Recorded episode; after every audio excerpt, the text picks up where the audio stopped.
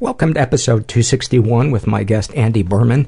I'm Paul Gilmartin. This is the Mental Illness Happy Hour, a place for honesty about all the battles in our heads, from medically diagnosed conditions, past traumas, and sexual dysfunction, to everyday compulsive negative thinking.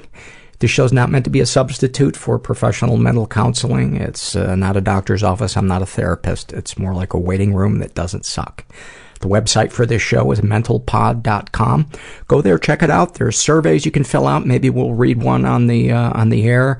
You can um, join the forum. You can read blogs, guest blogs. You can support the show financially. Um, so go uh, check that out. A mental pod is also the Twitter handle that you can follow me at. Um, I leave tomorrow morning to go do a live show in Oakland. This will actually, this episode will have aired after I've done the show, so I don't really need to uh, give out the specifics of it. But I'm going to keep the surveys kind of uh, short tonight because uh, I'm just nervous about traveling. It's funny, I'm not afraid to fly, but I'm nervous about all the other stuff around it. You know, is the is the, my ride going to come on time? Is uh, how long is a line going to be at security? Uh, is my luggage going to get lost? Uh, on and on and on and on. Um, so I want to kick this off with a. Oh, and by the way, if you're in San Francisco and you're listening to this po- this episode, and it's still Friday, uh, January 22nd, I'll be per- performing at 10:30 uh, tonight at Cobb's Comedy Theater, uh, doing uh, part of a political satire show.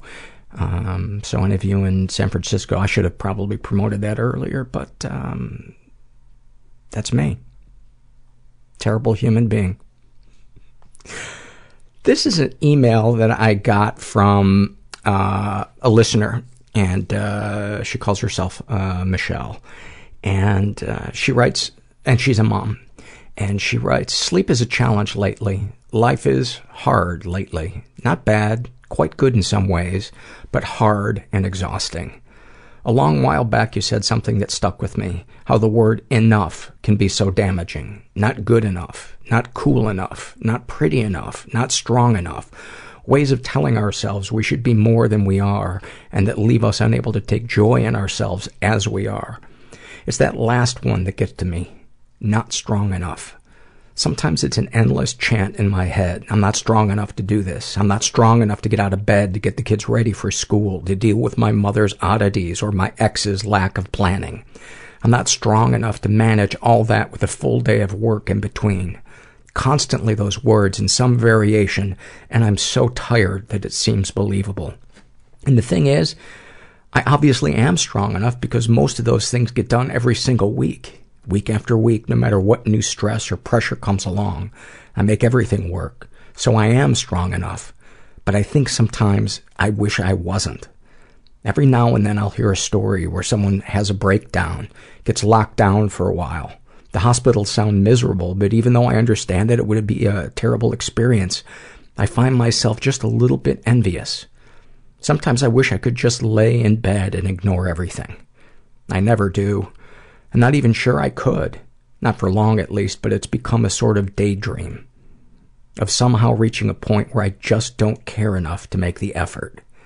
But I do. I fear that I'm inadequate. Fear that I'm inadequate. So recently I've been punching myself a lot. Sometimes I feel like my full time job mental illness is convincing myself I'm so alone. why Hypervigilance. I should try to do something. I hate my kids seeing me like that. I just imagine killing people. I woke up with rats in my hair. They warp reality. Am I losing myself or am I becoming myself? I go back to bed. Hiding underneath the sofa while people were shooting outside the house. I was able to get myself out of Scientology. Put a gun to my mother's head and I was 11 years old. And you're just garbage moving from one person's house to the next person's house and you just hope they don't throw you out like garbage. You know, so I planned my suicide. Because you won't ask for help. I'm asking for help. I'm not pretending everything's okay. I'm not trying to do it alone. I'm really happy that I did it because a lot of good things have happened since then. That, that option just evaporated and I'm, I'm not going to kill myself. I don't think I have what the woman who is not right for me anyway wants. I'm here with Andy Behrman, and we literally just met each other five minutes ago. He has a book uh, uh, called Electroboy, which is a memoir of mania, and we're going to talk about his uh, his mania Um, you were recommended to me. I know almost nothing about you other than listeners have said you have to get Andy Behrman on. You have to get Andy Behrman on. That was me. I called a lot. You have a bunch of different Twitter handles. yeah, yeah, yeah. yeah. And uh, the listeners are usually right. And so uh, I am. here we are. here we are. Um, where do we begin with uh, with your story? Where we are you begin from? at the end. uh, when the coffin was dropped into the ground, uh, where do we begin? We usually begin um, at the beginning. Let's do that then. Um, How old are you? Where were you born? I'm a Jersey boy, New Jersey. Uh, you okay with me asking you how old you are? Yeah. Okay. Uh, as of when? Tomorrow's my birthday. No, it's not. Uh, I am 53, the father of two girls who are 8 and 10. And married or not married? Divorced. Divorced. The second choice on the application. Yeah. Uh-huh. And how long ago did divorce happen? Uh, I think before the children were born. Uh, two years after. Okay. Yeah, it was a quick one. Okay. Uh, and obviously you're still in their lives or? Very much. Very much. Do they Very live here or in Jersey? They live here. Okay. In Los Angeles. Great. With me. And what do you do for uh, for a living? Uh, I am a carpenter. Oh no, isn't there? But then again, no. no, there's a song. If I were a carpenter, but then again, car- no. if I were a carpenter and you were a Lady. lady, That's a different song. oh okay. The the one I was referencing was the Elton John song. How does that one go? Uh, th- this the, this song's for you, or Oh, yeah. okay, I'm gonna go- If I were a carpenter, but then again, no. Okay, or right, a man. right. Okay, got who it. may have done a in a Traveling traveling show. Yeah. Okay. Uh, the question was, um, Your song is the name of the Elton John right, song. Yeah. right, Um, for somebody. I think it's for somebody. Okay. So, what what do you do to make your living? I'm a writer. And- I wrote this book called Electroboy: A Memoir of Mania. Well, that I know. I It's right in front of me. I speak about mental health. I speak about suicide prevention. I speak about getting well. I don't speak about recovery. I'm not a big fan of recovery. I don't believe in recovery. Everyone hates me for saying I don't believe in recovery. Now, I'm not a fan of you saying that, but I don't hate you for it. No, I'm a believer in learning how to cope and manage an illness. I don't think there's ever going to be an end to my saying, I don't think I'll ever be able to say I don't have bipolar disorder. Others would disagree. Others would say, Andy, I don't think you have bipolar disorder. I think you've been through the worst of it. But I, Oh, oh I would but agree with you But I think it lurks around the corner. So that's why I'm saying recovery is, you know, it's one of those final things. Like people, Oh, yes. No, I'm on your side. I thought you meant you don't believe in, in people getting into recovery, Oh, like no, no, from no. addictions to drug and alcohol. I was like, oh, he, he needs to leave. no, but I mean, people have said, people have said, well, you know, I just, you know, is there light at the end of the tunnel? And, you know, I want to get to the end of that tunnel. I'm there's like, no end. shit, there's no end. It's just no- managing it. Like, right. Don't worry about the light there. If there's some light seeping in the tunnel, just grab it. Yes. Because if you try to go from A to Z, you usually don't get well. And you're going to be very disappointed and it's going to add to your depression. I mean, part, part of, um, I think living with it is surrendering to the parts of it that, uh, that you don't have control over. Agree. What for you? What are the what are the those? Well, let's let's do the childhood first.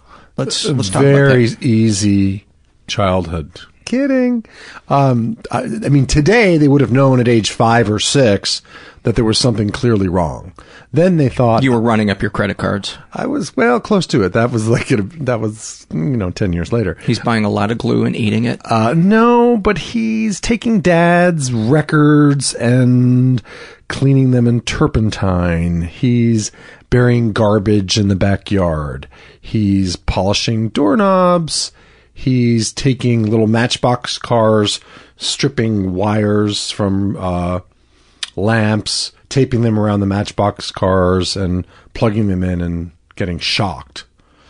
It Just Is that why Electroboy? no, but maybe that was the first sign of Electroboy. So was that your mania that you were doing this? No, it was just kind of uh it was kind of obsessive compulsive kind of play. I mean it was, you know, burying garbage. Yeah, that's an Uh, odd one. That's an odd one, but I'd like to do that.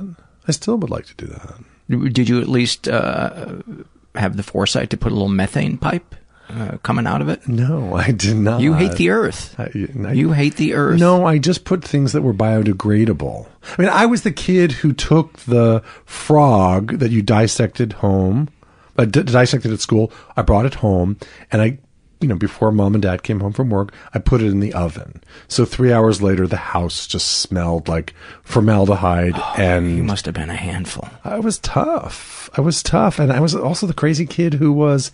I mean, you don't like to use the word crazy. Oh, never. You know what? I feel like it's, uh, you know, the F word among uh, gay people or the N word among uh, African American people. I feel like w- we can use it, but if somebody um, would talk about people that have mental illness and they don't know anybody or they don't suffer from it and they're like, you know, they're crazy, I would be offended. Well, I mean, I've been called, you know, psycho, uh, freak, lunatic, Yeah. you know, that kind of thing. I'm I not mean, I was, once I was wearing my Electroboy shirt, which I'm not wearing right now, but I could be because no one can see.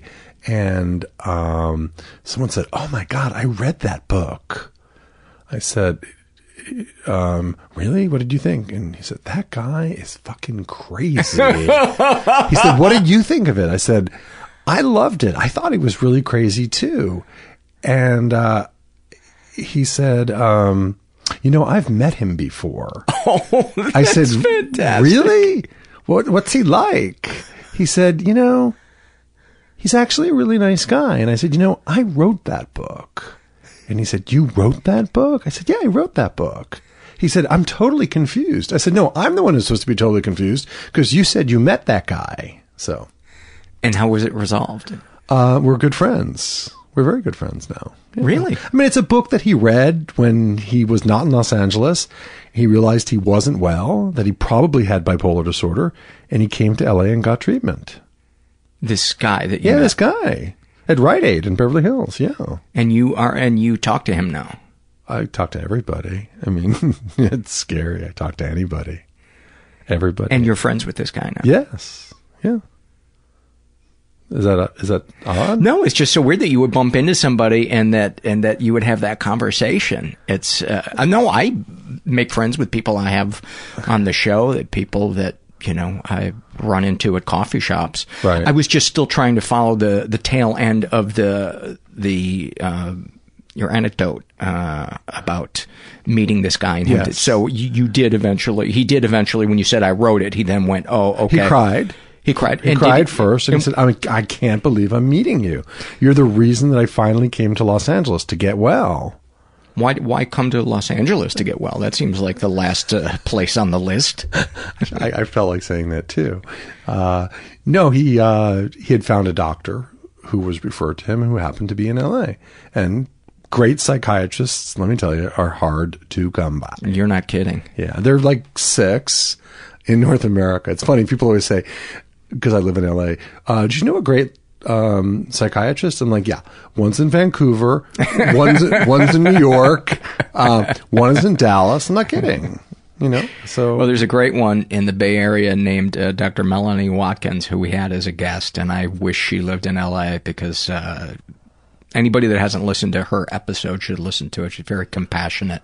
Really? Um, and she's a psychiatrist. yes, Which is- she's a psychiatrist. Quite ironic. It is, but there there are good ones. There are good ones out There- there. there but are. I've I've had uh, I would say the majority of psychiatrists that I've had have have not been um, good. Right. Have not been good. I've seen probably 12 and I have loved one. and what was it about the ones you didn't like that was was Uh, bad? I was being processed. Uh, I was being diagnosed quickly and incorrectly in 45 minutes. why do you put- got to why do you got to nitpick? what? Why do you got to nitpick? Exactly. I was being diagnosed with depression seven times with depression. Well, isn't that part of uh, No, bipolar? I never, I never showed. I mean, but ninety nine percent of of my behavior was manic. oh, okay. So of course, I'm not going to present myself to a doctor when I'm manic because I'm on top of the world.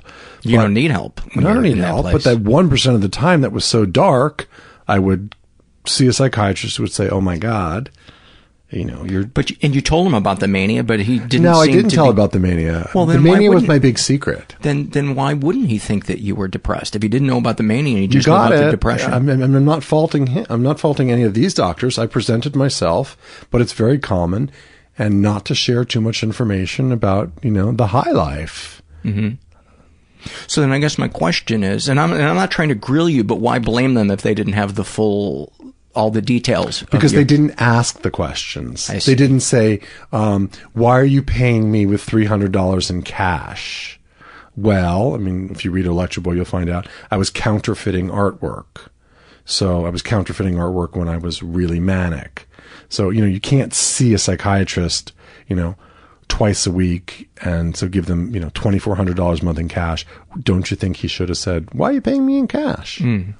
That's one example. But a lot of doctors never ask questions. The first great psychiatrist I went to finally asked the question, you know, what drugs do you take? Do you use street drugs? Do you ever use prescription drugs excessively? Do you buy them um, on your own or do you just take them as prescribed? But she really got down to it. First female I ever saw, by the way. I'm fascinated by the counterfeiting artwork. Oh. How did that come about? so was the government.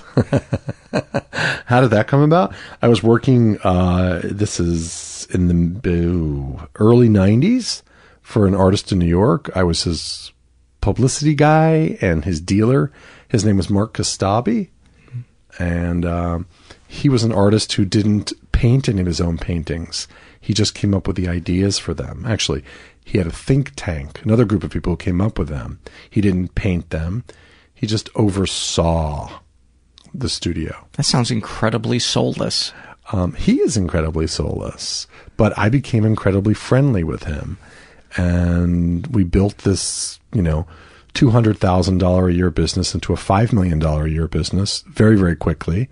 I generated the publicity. I sold whatever I could sell all over the country, and then I was, you know, racing around the globe, quite manic, and thought, hmm, maybe since he's even allowing me to sign these paintings once they're finished, I could set up my own studio with one of his artists. She could paint the paintings. I could sign them, and there won't be any more of this 15% commission. Now there'll be a 100% commission, which seemed great, you know? And I got to travel too. So that went on for about two years. I feel like I'm- I got caught. I feel like I'm interviewing uh, uh, Leonardo, DiCaprio from the it was Catch you know, Me If that's You what people say about Electric Boy. It's kind of a cop out, but they say, "Oh yeah, it's kind of like um, a beautiful mind meets Catch Me If You Can," and I have to say, well, not exactly, um, but I'll go with it because it's not bad. Uh, have you seen the documentary Tim's Vermeer? Yes. Anybody who hasn't seen it, Yes. see it. Yes. It's, he's, he doesn't try to sell it. Uh, there's also a great one about a guy that is an art uh, counterfeiter. The one who Um, bakes his paintings. No, no, this is a different guy who keeps. Uh, he really doesn't do it for the money because what he does is he donates them to museums and he gets off on seeing museums being fooled by. Is this uh, Paul Rebin from San Francisco? No, He was a client of mine. I, I, I pro- I promoted that. no, guy. this if I heard the guy's name, I would uh, I would know that uh, the ah, what is the name of it? I don't know. I can't remember the name of it. It's a documentary it, about It didn't this. go on too long because my problem with the mania was that I told everybody I was doing. I'd say, "You can't believe it! I just went to Japan. I just sold fifty uh, oils on canvas. I sold an edition of two hundred uh, prints, and I smuggled um, eight hundred thousand dollars back into the country." And and this was all true. Yeah, yeah. So I put the, I would hide the money in my freezer. I would call it my cold cash. And you know what was interesting is like nobody nobody was guessing anything was wrong with me. They just thought I was me.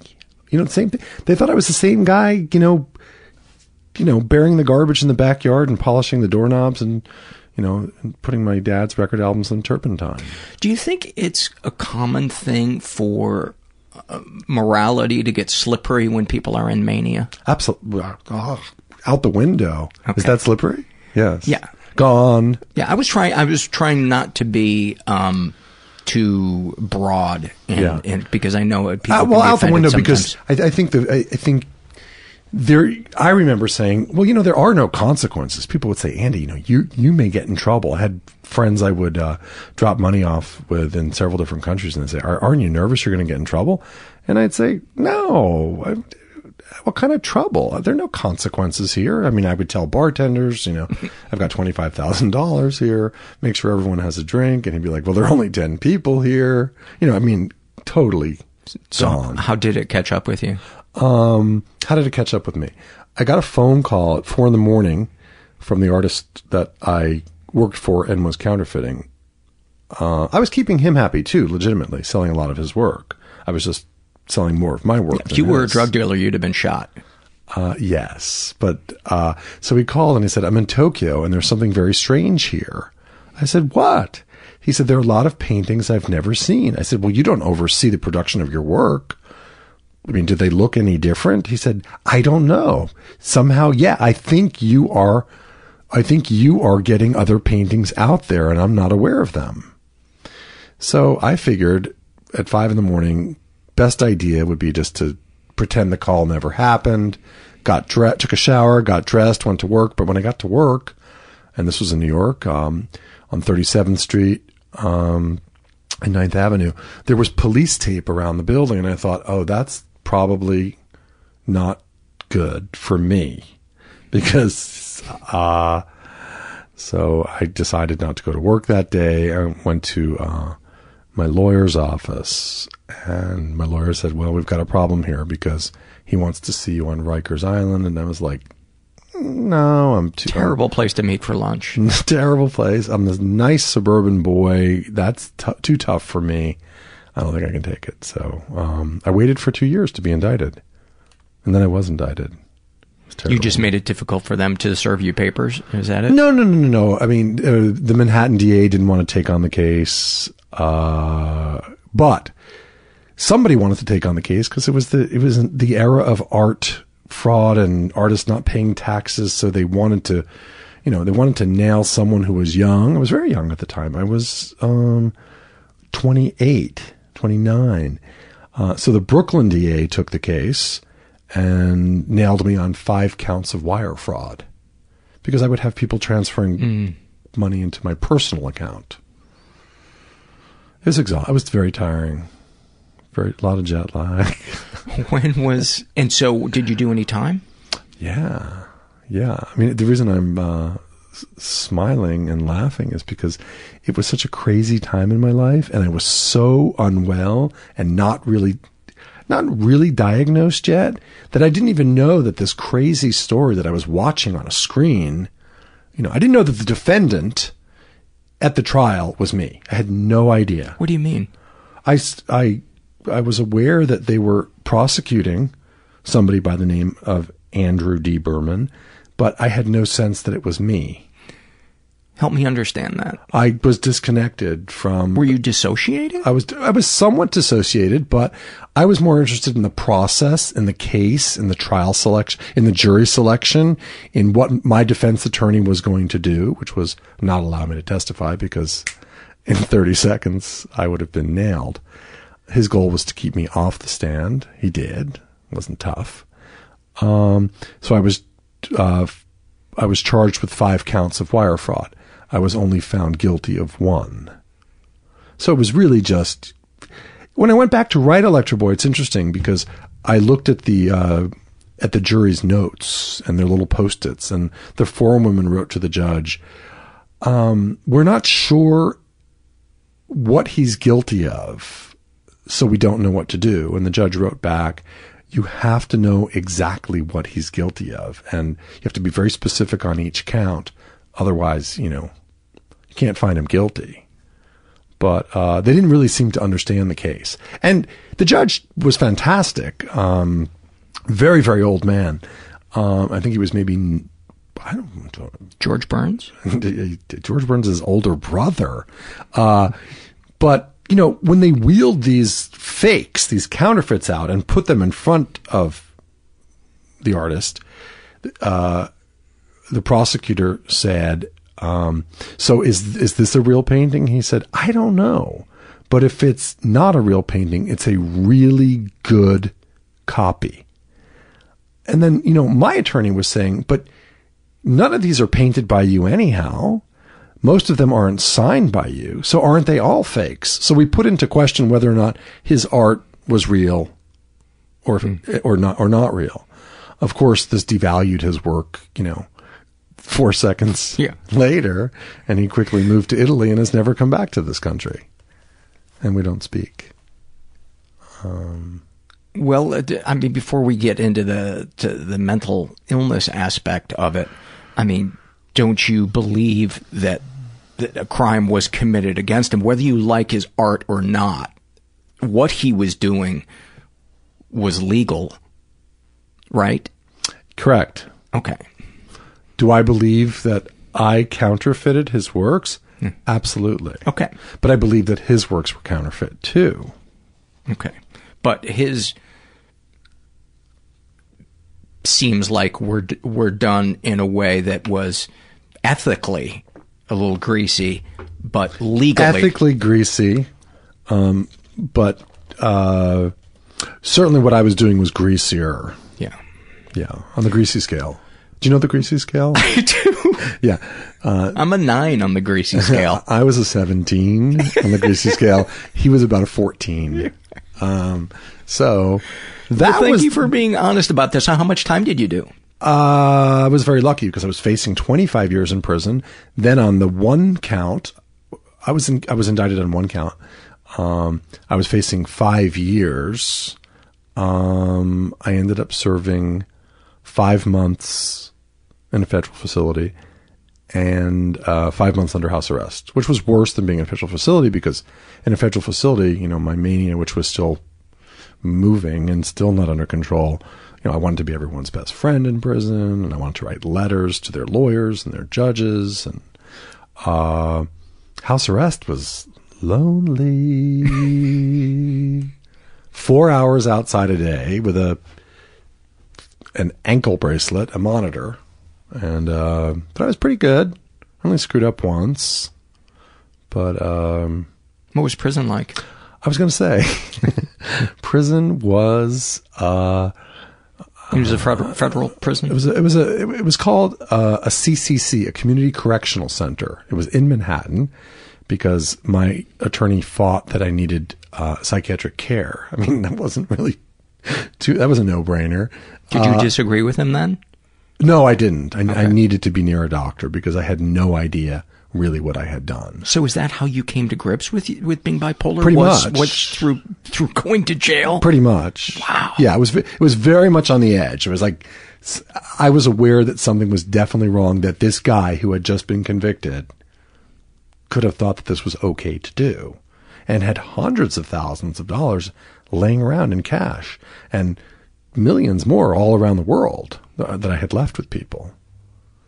Or had donated to people or given to people, you know, to make documentary films about the homeless, to start um, a dance studio in Germany. I mean, anybody who wanted money should have been very close to me at the time. How much were you sleeping a night? I was going to say, how much were you spending a night? Uh, how much was I sleeping a night? Good question. I wasn't sleeping. Maybe um, two or three hours every three days. Would you get exhausted? Eventually, I'd kind of collapse and collapse for six hours and start again. And would you Um, feel refreshed when you woke up after collapsing for six hours? Yeah, I felt pretty good. I felt pretty good. I love sleep now.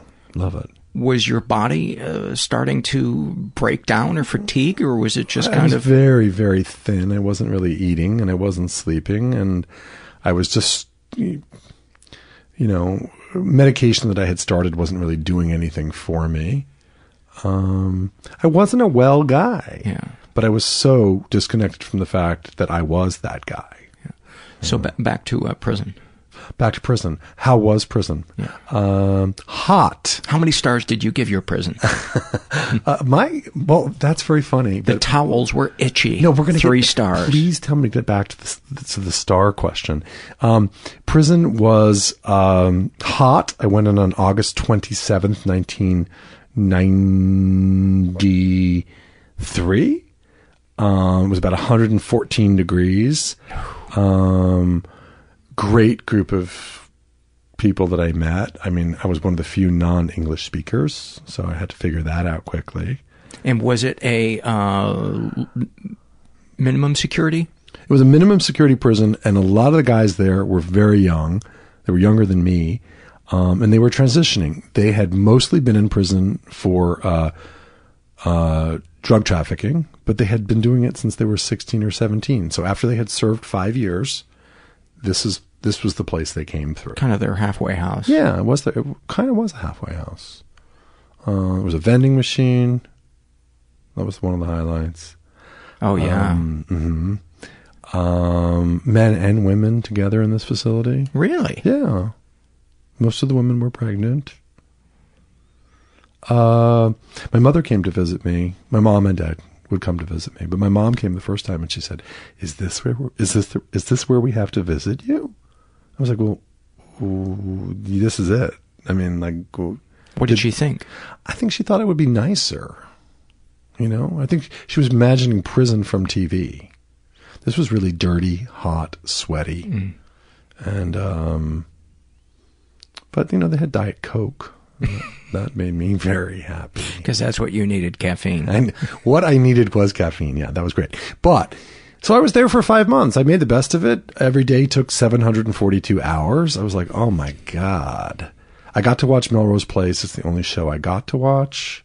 I had no other choice, but I turned everyone on to Melrose Place um, in English. Um, but you said, how many stars would I give this prison? Listen to this.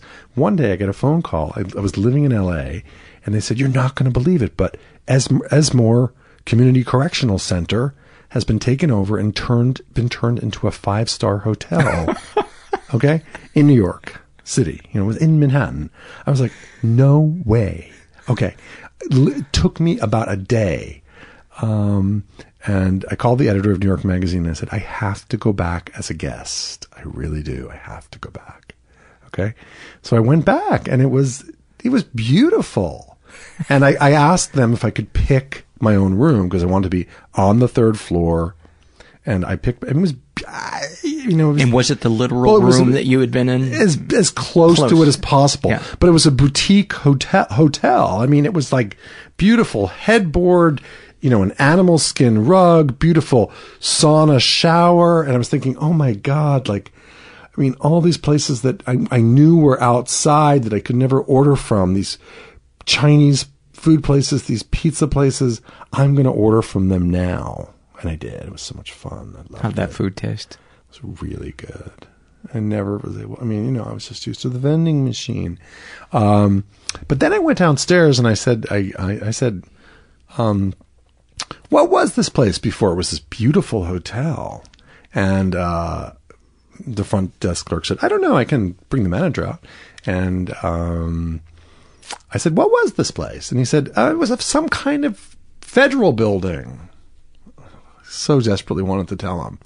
So then I went into the Oh, I bet he knew. He just of probably course he didn't knew. want I wasn't. I'm not done yet. Okay. So then I went into their. They had a beautiful library with a fireplace, and I was like, "Oh my god, look! They still have some of the books that were in the original prison library." Fuck these fuckers! I'm putting a copy of Electroboy in the prison. In what was the prison library? Here I am. I'm writing about the prison. Now it's here. So I went back and I said, you know, it's really weird. A lot of those books are I mean, I've seen those books before. I don't know where. I said, you know what? I think this was the prison that I stayed in. and he said to me, really? I said, you know this was a prison, don't you? He said, yeah, I think Leona Helmsley was here. And I said, she was. And this place used to be called Esmor Community Correctional Center. I said, and I was here. And then he was very upset because he had seen camera crews in and photographers in in the morning, and I've been photographing all of it and documenting it. So I was not very welcome, but I only stayed one night. You are a shit. Four hundred and seventy-five dollars. You're a shit starter. You know that. Well, you think four hundred and seventy-five dollars. I was dying, and the takeout was like seventy-five. So let's go back to your childhood. What was what was your childhood like? Um, How many kids in your family? Uh, two kids. I had an older sister, Um, had a dad, mom, um, very normal suburban childhood. Went to a public school that was kind of good school. Went to a public high school. Um, I was always a little bit different than all kids. I mean, had lots of friends. I was very outgoing, but you know, I wasn't the one who, you know, I remember senior year, you know, high school, everyone had to be in the senior chorus. And I was like, oh, shit. Hate singing. I don't sing well. I'm not going to be in the senior chorus. And remember, the principal said, well, you're going to have to do something else as a project. And I was like, oh, great. Yeah, okay. I'm going to uh, study Mandarin Chinese. So I would take a, I lived in New Jersey. It was only 10 miles from New York. So I would take a bus into the city and I would go to this Chinese class. And then I'd spend, you know, you live in the suburbs, the city's like really 3,000 miles away. Hmm. So I started exploring the city. So I would go to, I'd take my Mandarin class, which was kind of fun. And, but then, you know, I was like, I was exploring like live sex shows, um, Times Square when Times Square was Times Square and lots of fun. Um, you know, I really started exploring things that were, um, um, dark and, um, a little bit edgy. Um, and I knew, I knew I was starting to cause some trouble because I could have just gone along and sung some of those Christmas carols, but I hated them. So, as a high schooler, you were you were starting to get into uh, taboo sexual situations. Um, I, I guess they were taboo. I mean, I was too Well, young. Too well, you young. said they to- were dark and edgy. Well, they were live sex shows. I mean, you know, they're not going to be very pure. Oh, so you weren't a participant. You were just Not yet. Not yet. Not Okay. yet.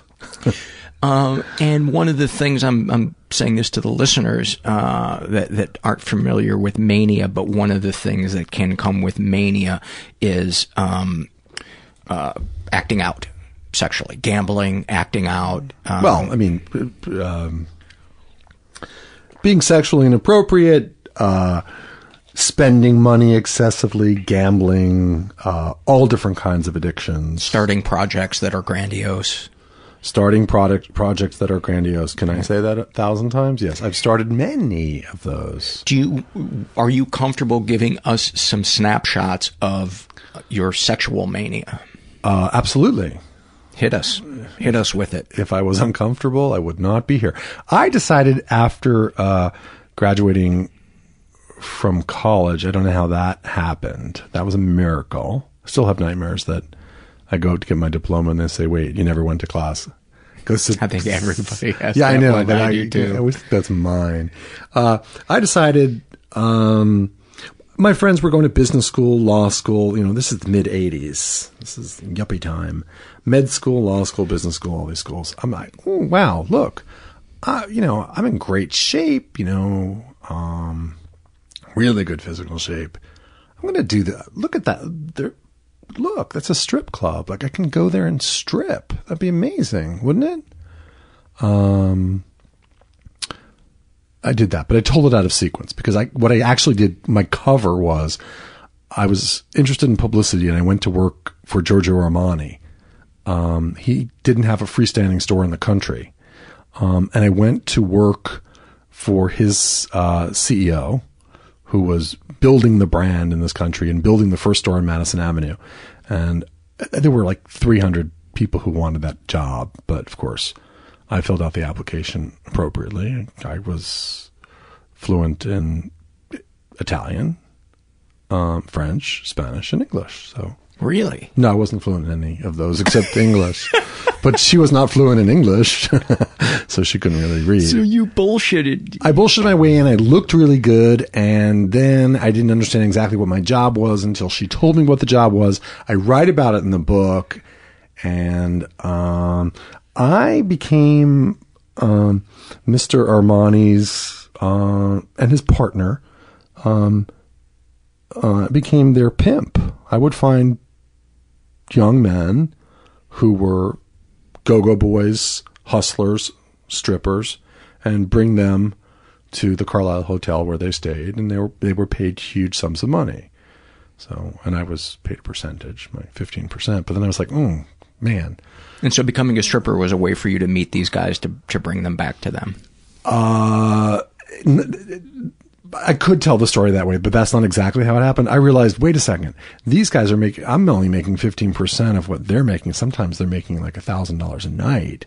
I don't need to make 150 if I can make a thousand. So let me go do the stripping thing and then let me be a hustler too. Oh, okay. But by day, I was the Giorgio Armani publicity guy. Okay. You know, I made sure that, you know, my boss had her, um, her orchid was always fresh and so was her espresso. And That's not a euphemism for something that. It, no, but I like it. okay. I like it. because it sounds like you went down on her while she was drinking her espresso. Yeah. Just keeping Trust your me, orchid though, fresh, man. Her, her orchid was so far from fresh. Uh, but she liked me for some odd reason. I was the biggest fake, I think. And she was the biggest fake. And Armani was the biggest fake. People in the fashion industry? Yeah. And this was, uh, you know, this was the time when, you know, Richard Gere was the big Armani guy. I mean, this is Yeah. American Gigolo. so it was like, I yeah. was kind of like recreating the whole thing. And then I had this great idea, like, oh my God, isn't it funny? Like the sample size is my size. So these clothes are really my clothes. I mean, and I would work like 40 hours. I mean, I was making so much money there. I didn't really even need to be st- stripping or hustling. I was working like 70 hours a week and making a lot of money at the time for 1985. So why do that? Why did, was it because sexually you wanted to prostitute I was curious. yourself? Yeah. I was very curious. Had you ever had uh, sex with uh, men before then? Um, no, no, not yet. But I made up for lost time. Okay. I was living with my girlfriend at the time. Okay. Lived with her for a long time, six years. And she knew I was working for Armani. Everybody knew I was working for Armani because everyone saw my clothes. They were great. No one saw me without clothes. Okay. So it was more of a sexual pursuit than a financial pursuit on, on your end. It was a sexual pursuit for Okay. sure, So but were there were there were other sexual pursuits too. Um, but that was the most outlandish one. I mean, I took on a new name. I mean, I became this character named Eric Coulter, who was a stripper, um, and I befriended all of these porn stars. Uh, it was very odd, very very odd. And I knew it was odd, but I kept going with it. I kept thinking, well, maybe it'll take me here. It, it took me nowhere good. I mean, what were the places it took you? um, it took me to thinking that I should try everything once, which was bad. Um, I mean, some of the things were okay. I mean, you know, I thought I could do anything. And the point was, I would start all these projects, like you just said before. I started raising money for an independent film. Um, I wanted to, I became the gossip columnist at New York Magazine without any credentials or skills, but I was very good at it. Uh, I would make up half the stories, but most of the stories are made You- up. Your story is Catch Me If You Can. It is. Is it? Yeah, I'm sorry if that if that No, it's okay. Offends you. No, no, It's no, it's fine. Hmm. fascinating. It is fascinating. So I became a gossip columnist and I would piss everyone off. I remember, you know, someone said, go to the new uh, building that Donald Trump has built on Central Park South and see if you can find out anything interesting. And I came up with a story that um, the construction workers had spray painted a um, big vagina on the wall in uh, one of the one of these huge penthouses that they were building, and underneath it it said "Eat at Ivana's." And, I you, actually, and you made you made the whole thing up. yeah, yeah, but I believed it. I how- believed it. I really didn't know the difference between gossip and the truth, or or truth and what's the opposite of truth? Oh my God, uh, fiction. Okay. Is that you? Is that you just letting yourself off the hook, or or, or you tr- truly? Um, well, question. No, no, I don't. Is, thi- that, is that you just No, letting actually- yourself off the hook? no, mean, I you got- actually th- I was going, you know, 200 miles an hour, and I was like, oh my god, I got to deliver. I mean, this New York Magazine editor wants good stuff. I better give him good stuff. I can make it up. Everyone else is probably making it up. I didn't know that. Everyone else was having things fact checked, and I didn't know. I mean, I had no idea. I had no idea. And then I, I was in the public relations business for a long time, and I was generating really great press for all kinds of people. You know, diet doctors, exercise gurus, you know, anybody who had something to sell. And I'd be like, wait, I know how to make you stand apart from all the others. Just puff it up. That's what publicity is. I mean, you got to be careful, but you know, I once put a uh, a doctor on. Uh, this is when there was a Donahue show. I put him on the Donahue show. I never wanted him to meet the producer, and I write about him in Electroboy. His name was uh, Dr. Stuart Berger, who wrote a book called The Immune Power Diet. He was almost 400 pounds, and when he showed up to do the live Donahue show, everybody was like, "Uh oh, how's this going to work?" Uh, anyhow, he died at age 40. Uh, but getting back to the um, snapshots from uh, the the acting out uh, Yes. sexually, so you're exploring this part of your sexuality. Had you ever considered yourself bisexual until that point, where you? I, I think I think I always had considered myself bisexual. I, in the book, I say I'm omnisexual. That wasn't really my idea. It was someone else said, "Hmm, "Let's come up." I think that they're, they're actually a pansexual. I believe is what is what. Yeah, that doesn't sound very People sexy. call it Pan- think about two fried eggs. That means you can only fuck to while, while Pan's Labyrinth is on, on DVD. Yeah, think of that. Not Pan- streaming, no, no, no, no, no. just on DVD, So- and just the extras. So no, I, uh, I, I was always, you know, I was always experimenting in my head. I was never acting out. That was the difference. But you know, here I was. I came to the city that never slept. Just turn your microphone towards you just a tiny bit. Yes. Okay. Uh, but you know, I, I finally sat down with my dad when I had been through everything, and he said, "Andy, what is it that you really want to do?" And I said, "You know, I think I want to go into the NASA program." Hmm.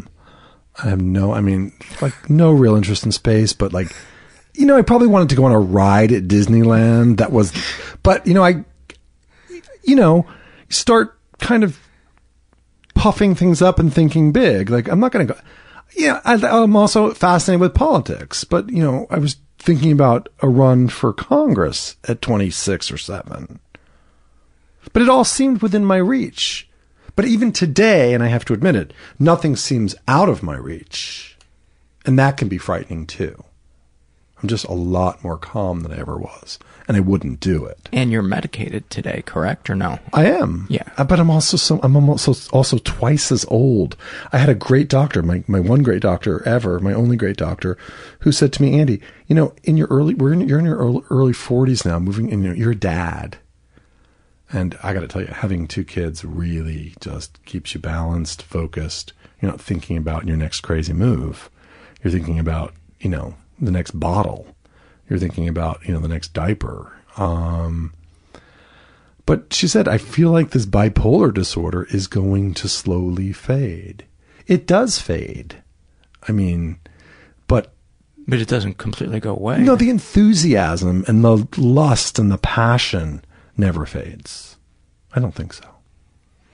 Is it m- muted to a degree by the meds that makes you long for the days when, when the mania was unmuted? I went through that period, but that's when I was taking mood stabilizers. I don't take mood stabilizers now. And people always say, What do you take? And I always say, um, I'd rather not tell you what I take because then you'll think, because I'm doing well and things seem to be steady, that that's what you should take. But I don't mind. I mean, right now I only take an anti anxiety med.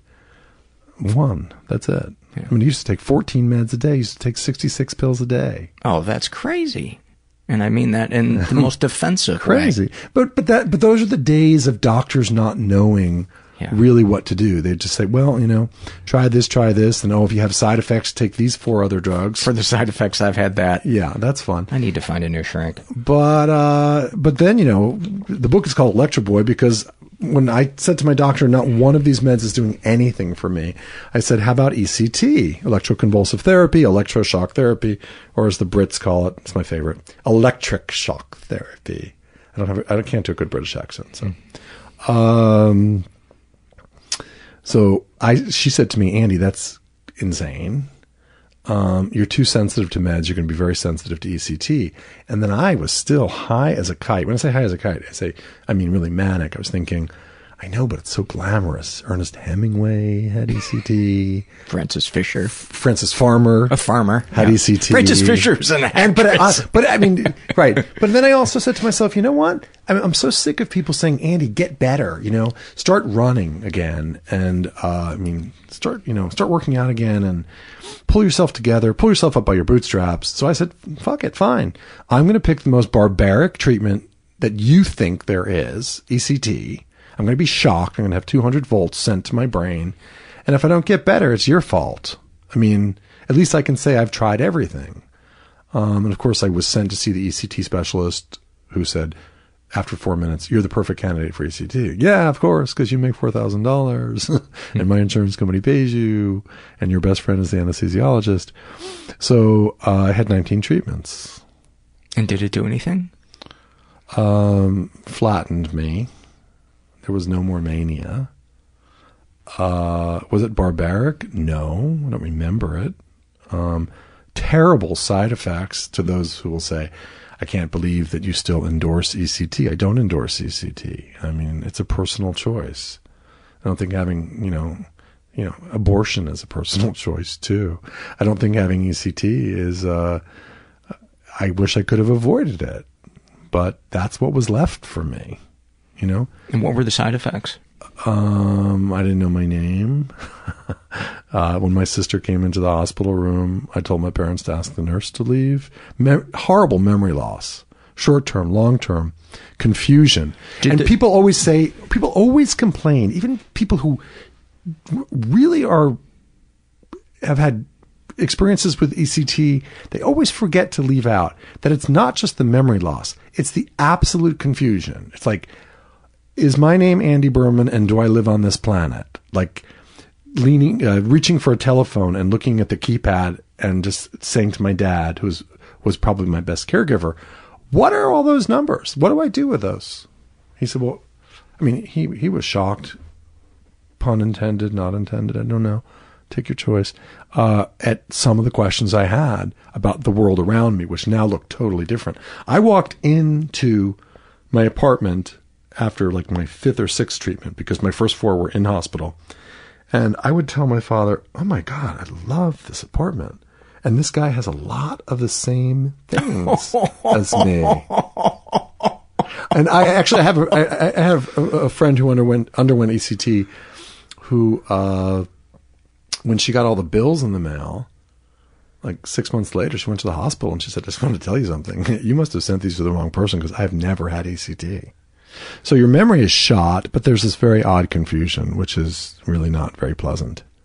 Does your obviously your memory comes back? Your memory comes back, but it's it's uh it's a good eighteen months or two years. And does it come back fully? Because I've heard some people no, it, doesn't come mine back. has not come back fully. I mean, I I remember when I got married, and um, my ex-wife said to me, was she telling me about her favorite movie? And I said, I do not think I've ever seen that movie. She's like, Andy, there's no way you've never, there's no way you've missed this movie. I said, I don't think I've seen it. It was Saturday Night Fever. I mean, okay, awesome movie. awesome movie. And she put it on, and right away I said, Yep, I've seen it. But just a lot of missing pieces. It's not my favorite subject to talk about ECT, so if you want to push me on it, push me on it. No, I I'm- thought I was going to die. I mean, I, I was like, oh my God. I mean, uh, you know, I remember there were 12 residents watching. They were about to put me under, and I was thinking, am I going to, is this the end of my life? Are you going to kill me here? And the doctor thought that was fun. Everyone thought that every whatever I said they thought was funny. They said, "Is there anything else that you need?" Or I said, "Yeah." And I'm still light. Something quick. But by that time, they've got the the Brevital in your arm, um, which is the uh, the the anesthetic, and you know you're asked to count backwards from ten to zero, and you get to 90. nine. yeah, nine. you get to nine maybe if you're lucky. But then they rolled me out, and I had no. I thought I was. I thought it was the Civil War. I woke up in an in a recovery room with like 20 people just moaning. So I thought I was on the battlefield. I had no oh idea where I Oh was. God. Yeah, fun. Do you regret having done it? Uh, would not do it today, ever. Because Ever. meds are better. Meds are better. There are better meds. Is that the same thing? Yeah. Um, but um, it's done differently today. But there are more ECT treatments given every day than there are appendectomies. Yeah. I would have preferred to have my appendix taken out 19 times, but it probably would have been cheaper. Um, So it sounds like childhood was fairly uh, uneventful in terms of uh, trauma. Oh, you know, this is a, a question I had, and uh, I, I apologize if this is uh, feels like I'm lumping you into a cliche, but the decision to um, get into prostitution. Had you ever experienced any kind of uh, sexual trauma as a child? No, but most, most, um, at least, yeah, most men and women I met who were, quote, I love this term. I don't, I mean, I'm not, I've never, said, I've never said it before out loud. Sex workers, Mm-hmm. um, had been abused sexually, maybe 50, 60%. I don't know what the number is, Okay. but very high, very high, but no. So it was more of a curiosity and, and maybe power. It was, it was, yeah, it was about, curi- it was, it was about curiosity. Yeah. Um, Did you find any aspect of it fulfilling? Uh, no, I actually I was frightened by it. I had some. I had one. You have to have your one bad experience, which was. Uh, well, I had many bad experiences. The one where I thought my life was at risk, which was being tied up by a couple, a man and a woman, um, at a hotel, being tied naked to a bathroom doorknob, and um, on the TV they um, put some cartoons. Like was, I remember it was Looney Tune cartoons, and I just kept hearing it over and over and over and over. And they paid me three hundred dollars, and they went out for the night. They came back like two hours later. And that's how they got off. That's I guess I guess they did something later. Uh, I mean, But they didn't touch you, or no, they didn't touch me. and so the fear was that they weren't going to come back. Well, the fear was that they were not going to come back ever, and I was going to be naked, and I was going to starve to death, and I was, and the and Bugs Bunny was just going to be on TV all day long. And what was the premise that you had agreed to have your hand bound to the doorknob? Uh, they said, uh, "Will you let us do anything to you?" I said, "As long as it doesn't hurt." I didn't realize how scarred I'd be emotionally and how quickly I'd run through the lobby of the hotel, and decided I would never do that again. Because next time I knew I'd be killed. Do you do you have flashbacks or bad uh, dreams about that today? No, I no, no. Any other uh, moments? Well, let me ask you this: What? Uh, well, I'm, I'm panicking right now. Why? Uh, I don't know. Um, Am I making you nervous? No, no, no. The retelling, I don't, I don't, I, I bury that in the book. Yeah. Don't, people don't ask too many questions about my sexual promiscuity or my interest in it. And what scares me the most is how often I put myself at risk in every way. But Yeah. that but that's in the uh, past, or is that something you still struggle with? No, it's in the past, but I am lucky to have survived it. Yeah. I'm sorry. I'm sorry that uh, that you experienced that. I think a lot of people that have never experienced uh, sexual trauma, they think it it the worst part is the event itself, and they don't realize often the worst part of it are the ongoing ripples. Many times years after it's been buried. Um, is that something you're comfortable uh, talking about, or is there anything to talk about uh, with the the, the ripples uh, for you? Yeah, I mean, I, I, I, I chose. Um, it was a choice that I made. I wasn't, you know, pulled into it, but um, the idea of I'm going to being stop you there for one second. okay. You didn't choose to have those people leave you like that. No, but I chose to put myself in situations that were very dangerous. I mean, I was picked up at a strip club one night by a seemingly nice guy who ended up being a psychiatrist whose family was in um, Nantucket for the weekend. And here I was, this 23 year old, and he wanted uh, me to uh, wear a gas mask. And I thought, oh God, and- he's going to kill me. And I'm going to end up in a hefty bag um, in their in the garbage room or be thrown down the chute. Twist tie or pull tie? Um, pro- probably uh, Pull tie. pull tie. Okay. Pull tie. So classy. Yeah, I can't really look at a garbage bag. I mean, I can't look at a psychiatrist. I mean, this is a pretty well known psychiatrist, and this was his idea of fun. And I'm sorry, I'm I'm I'm interjecting jokes in here. I just get the I feeling the jokes are good. Okay, I get Jo- the feeling the jokes help me through. with you that it's okay. Yeah, he he uh, yeah, and he became a regular too. So um, I guess the question I would like to ask you, Andy, is what were you looking for? What did you think was going to happen? You know, before before we get to that, I just want to say to you, you are not to blame. Just because you wanted to do those things didn't give the people the right to do that. You know, just because a woman walks down a dark alley doesn't mean that her being raped that she's complicit in her being raped. I- and, I- and, I feel like you're doing that to yourself. I, I, agree with that, but if you stand on stage naked and someone says, "Here's three hundred dollars, um, will you come home with me?" and you say yes, you basically know you're not going home to do flower arranging.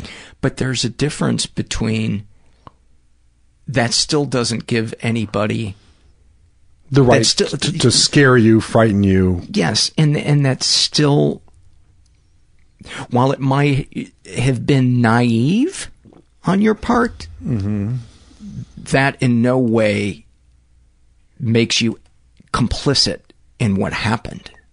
No, I, I, I agree. To you. And I have to tell you that I, Because I, still feel like you're blaming yourself. I maybe I um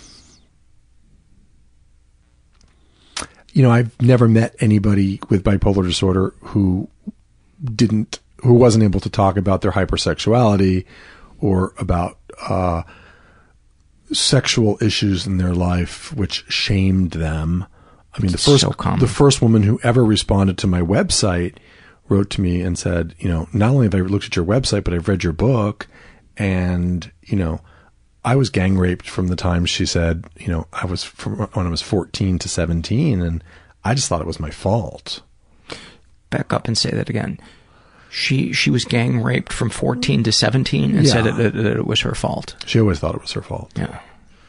Um, It's heartbreaking. But at the same time that she thought it was her fault, it was something that she enjoyed.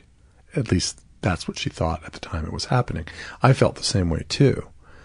Um, you know, I say this oftentimes our body and our soul can experience two completely different things at the same time. Our soul can be saying, I, I don't like this, this feels weird, I feel degraded, and our body be, can be saying, this is super exciting. Right. This I mean, is, I, I, I know a professor at uh, at Georgetown who's bipolar, um, and uh, just a great reputation, and uh, not treated, and you know, I, you know, her what goes on in her life goes beyond sexually promiscuous. You cannot believe that a, a professor is doing what she's doing at night. It's very odd. and she has bipolar. Yes. Yeah. Yeah. And how do you know her? She read my book, wrote to me, and said, um, "I'd love to meet you." I, I always end up meeting too many people. I think it's the best part of being open about your. Well, yeah, I mean, I have to It's so say, I mean, people originally said, "Wow, you know, that book is really disgusting," and it's fuck them. Well, I- I had never read a book written by a male about bipolar disorder. I had read William Styron's book, Dar- Darkness Visible. I had read Kay Jamison's book um, on bipolar disorder. Uh, but I kept, I kept, like, when I read Kay Jamison's book, uh, I thought, well, that's not the bipolar thing I have. I must have some other weird thing that has all these weird elements of sexual addiction, uh, overspending, uh, uh, just this constant need to be moving fast. I mean, I'd get, I'd hail a cab at 81st and Broadway at two in the morning, and I'd say, you know, take me to JFK, and I'd watch the the little ticker to see what the next flight was, and if it said Vienna, that's where I went. Didn't matter. And I remember calling my parents once, and uh, it was exactly at Thanksgiving. So God, and uh, they said, um, are, "Are you getting closer? Because you're supposed to be in Connecticut. You're supposed to be at your uncle's house for Thanksgiving." And I remember crying for the first time and saying, "I'm lost. I'm totally lost." I, I and they were like, "How far are you?" Thinking, you know, maybe New I would say no. I'd say like you know Westchester. I'd say um, Vienna. Oh my god! So far away. But you know that's the thing about this illness. Sometimes you're just so you're so close to reality, and then you're so far away from reality at the same time. Because your goal is to like really live and to really feel it and to really just live it really passionately. Like life is a buffet and you are going to try everything. Yeah, and then you realize, wait a second, I'm so lost, and no one even really cares because their Thanksgiving is going to go on, and I'm stuck at an airport in Vienna, and you know the only thing I have is money because I'm in this counterfeiting business.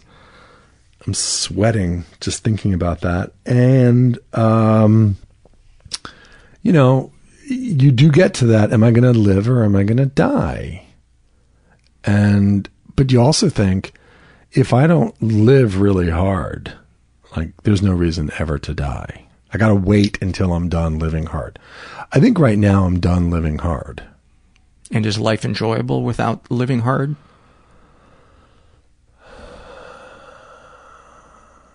Living hard that way, yeah, no one can live that hard that long. But it was exciting, the living hard. It was right? exciting, but there are other ways to live hard um, that don't get you into trouble. Like? Um, being um, what did you call it before? A shit starter. Shit starter. Being a shit starter, just saying anything. You know, standing online at CVS and realizing that you're the eleventh person. It's going to take six years to get what you need, and you just start talking loud, and you just start. Well, if there's seven people, but I'm going to run this pharmacy. So I walk up. I say, "Can you please hold my place in line?" Not that it matters. I say, "Excuse me, can I speak to the pharmacist?" Yes, the pharmacist. I'm sorry, we're just understaffed. I said, I know, but what are you guys all doing? It's like 1047 at night. They're like, you could process 11 of us. Here's how you can do it, you know? And I show them how to do it. And they're like, okay, we'll bring that person from consultation over here to check out. I'm like, you guys, you could be done in 12 minutes. Done. So there's a lot of taking over and taking control and realizing that actually you can think this stuff through. But at the same time, you know, there's, that's not shit starting. I mean, you know, there's also um, being inappropriate, but appropriately inappropriate. It's a really fine line. Yeah. I mean, I wrote to someone this weekend. I wrote someone I just met, uh, and I said, "I'm sorry I didn't. Uh, I wasn't in touch, but I was really busy this weekend." And um, she wrote back, "Well, what were you so busy with? I said, well, please don't tell anybody, but I found the cure for cancer. okay. And she said, when is it going to be announced? I said, well, I'm doing it really low key. I'm going to have, uh, the, um, the head of the school of my kid's school just to put it in the weekly newsletter on Monday. Like, I don't want a big newspaper. I just real low key. Andy Behrman found the cure for cancer. So, um, I don't know uh, it's sometimes hard Um, Well, that sounds innocuous enough and, and, and, funny. But do you, well, you're, you're shaking your head like that's not innocuous. Oh, but it can, it, that's innocuous. It is innocuous, but I can go a couple steps further. Okay. Yeah, because the thing in line at the pharmacy sounds right on the edge. Like, this guy just needs to surrender to the fact that sometimes there's lines, and he doesn't. No, there need- will not be lines. and he does in my not need to world. try to There control will not- everything. There will not be lines. There will not be people beeping when they when you're not driving fast enough for them. That's me. I get out of the car and I say, "Excuse me, were you beeping at me? For what reason? Why? What you know? Why were you beeping? It's not going to help." talk about um, this could be me uh, misinterpreting it, but uh, I'm going to take a wild guess that that you struggle with control issues, or no? What kind of control? I don't know. There's so many, Being- all different kinds of control. for instance, uh, being like the thing in the line. If I, if I saw somebody do what you did and I was in the line, I'd, uh, you know, lean back to my wife behind me and said, uh, "Guy's a fucking control freak." No, no, no, no. I, I, I get everyone onto my side. Like, Hmm. Yes, you know, we're going to take over. I'm smart that way. I'm like, you guys, come on, we can do it. We can do it. And guess what? And it never the- back, and it never backfires on you, where the person like, Well, uh, when I Sarah- finally get up to the front, they're like, uh, you know, they're not that friendly to me. Yeah, But um, no, you, you've got to make sure that everyone's on your side. Are there instances where you just um, surrender to a moment and don't try to let everybody know what they're doing wrong? Or is that Um, very hard for you? I don't think I do that ever. No, no, I have to let people know. You have to let people know. I have to let people. Well, see that, that that to me that's my definition, and I'm a control freak too. That's your definition of of uh, of being a control freak is l- wanting everybody to know what they're how they could improve what it is that they're that they're doing. I, when I play hockey, I just need to shut the fuck up. You know, I'm constantly telling the person, you know, when you go into the corner, you, you know, you should uh, look over your shoulder because you know the guy at the point. Oftentimes he's he's open. These guys aren't really uh, Right. uh, covering us at the at the point, and then we can get a shot from there, and then you just go to the net and. And sometimes I'll, I'll I'll hear myself and go, "What are you, what are you afraid of?" so what if this guy doesn't pass it up to the point? So then your team scores two less goals. It doesn't mean your fucking life is over. Right. So I just recognize uh, a little bit of of me. I, I actually don't have the balls to do what you did at at CVS. oh, that's that's minor. You Yeah. know, I mean, What what have we uh, not talked about yet that that you would like to talk about? or how about what have we not talked about that you would not like to talk about? Those are the best things to talk about. Okay. I would not like to talk about uh oh where I'm going to be the at the moment I die. That terrifies you. Yeah, I want to know exactly that I'm going to be safe and comfortable and well medicated for that event. And definitely, I d- want to make sure that I, if I do die, I definitely am dead, and I'm just not buried.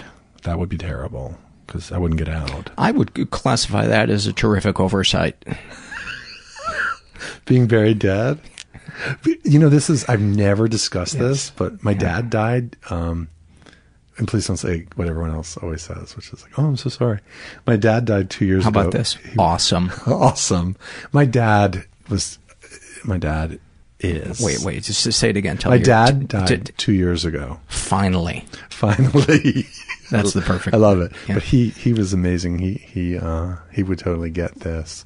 He loved Electroboy, by the way. My mother was like, "Oh my god, that book is disgusting. It's pornography. It's a lie. It's not true. It's terrible."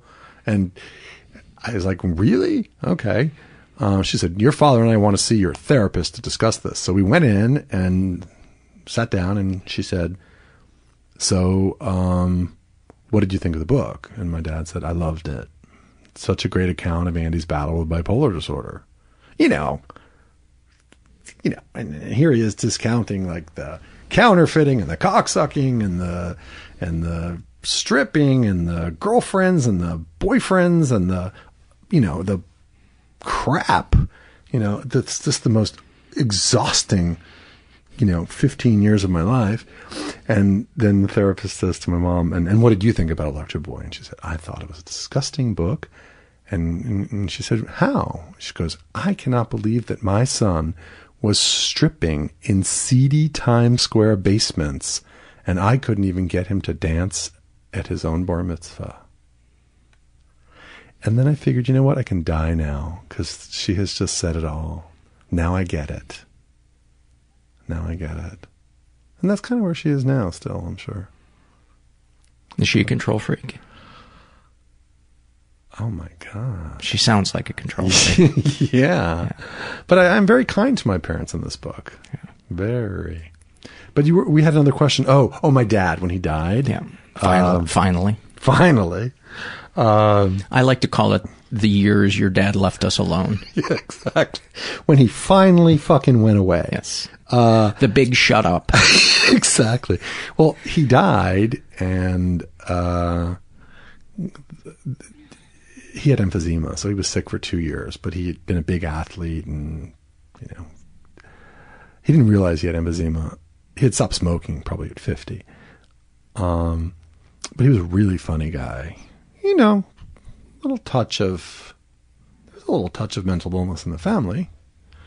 Uh, but he, you know, he was your typical wild and crazy guy, but he, uh, he, he we knew, he knew it was his time. I mean, we knew. So um, he died at, or he started dying at 4.30 on a Saturday morning. Um, and he fell, um, probably because he lost his balance or he wasn't breathing. Uh, and I remember they kind of came to get him. He wasn't dead. Uh, to bring him to the hospital.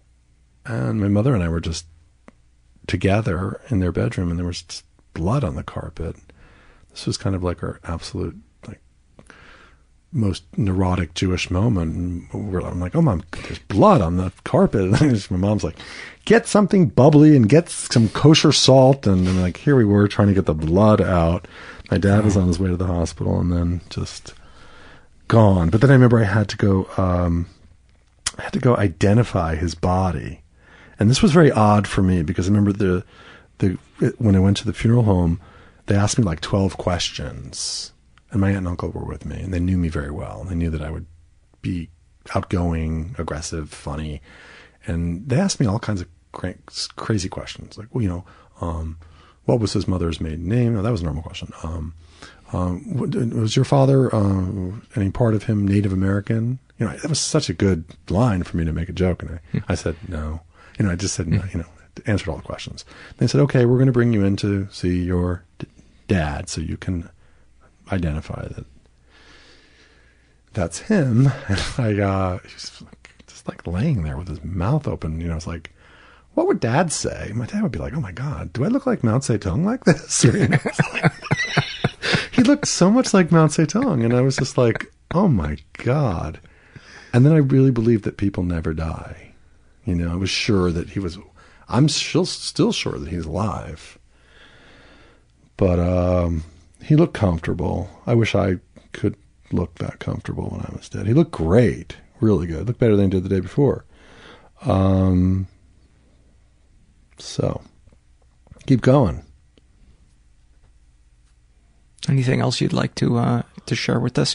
Where do where do you feel like you're you're at today? Do you feel like you're in a in a good space? Um, I feel like I'm in a good space. Um, Do you feel like you're managing uh, your bipolar disorder? Oh, absolutely. I feel like, you know, I, I feel like I'm managing my bipolar disorder. I don't feel like I have the greatest luck in the world. I mean, um, working on a new book, uh, which is a sequel to Electroboy. Um, I like when people say they're working on a new book. Uh, the truth would be, I have not written a fucking page, but it doesn't mean it's not all there. Mm-hmm. Um, I mean, I wrote Electroboy in about six minutes. Uh, I had 18 months to write it. Uh, it's 288 pages. I have to say, it's the perfect uh, thickness for a book. It's not intimidating, but it's not uh, like oh, this guy could have put more effort into it. this guy could have written more. Uh, and I apologize that I didn't read this before you came. Oh, it's good that you did. Came in uh, the pa- the pile of books that I get sent to me. Um, not that the show was like wildly popular, Yeah. or, but uh, it's uh, it's intimidating, and so I kind of decide I'm not going to read any of them. That's what literary agents do. That's great. They get lots of they get lots of manuscripts, and they just say to their assistant, "Just take the top three and throw the other nine hundred and ninety-seven in the garbage, please." And uh, I'm, I'm sure there must be like, what do they call that? The slush pile. I'm sure there must Yes. be like one great bestseller that came from the slush pile. Mine did not. Have you ever read? I don't forget which magazine is, but they do excerpts from the flush, slush, Slush pile? pile. No, they're probably Oh my god! good stuff. It'll be like a paragraph of the most awkwardly written, terrible cliche. Hmm. You know. I get like five mental health memoirs a week. Okay, sent. so you know. and I know like I know from the first paragraph how it's going to go. And I've I've found one good one in 12 years.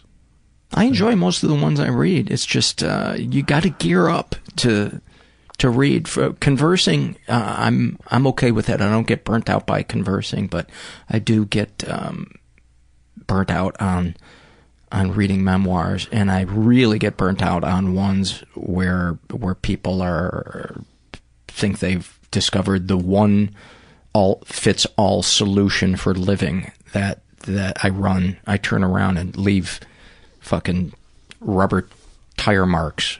So you, so you must hate self-help books. Most of them, yeah, ninety percent of them. I think some, I think some are good, but the ones uh, I think a lot of them are written by megalomaniacs um, who just have a, a Napoleon complex Well, but they, right, they take themselves very seriously. very seriously. They all and they all know everything. You know, whether the subject is mindfulness, which I've yet to figure out exactly what that is, but I'm working on it. Not mindfulness, but figuring out what mindfulness is.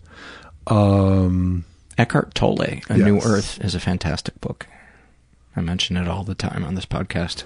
okay, I'm gonna. It, it, it definitely helped me become more mindful and to recognize the cycles of negative thinking and self judgment that that I go through. So back to your question of is there anything that you've left out or some you used the word space and I got lost on that word.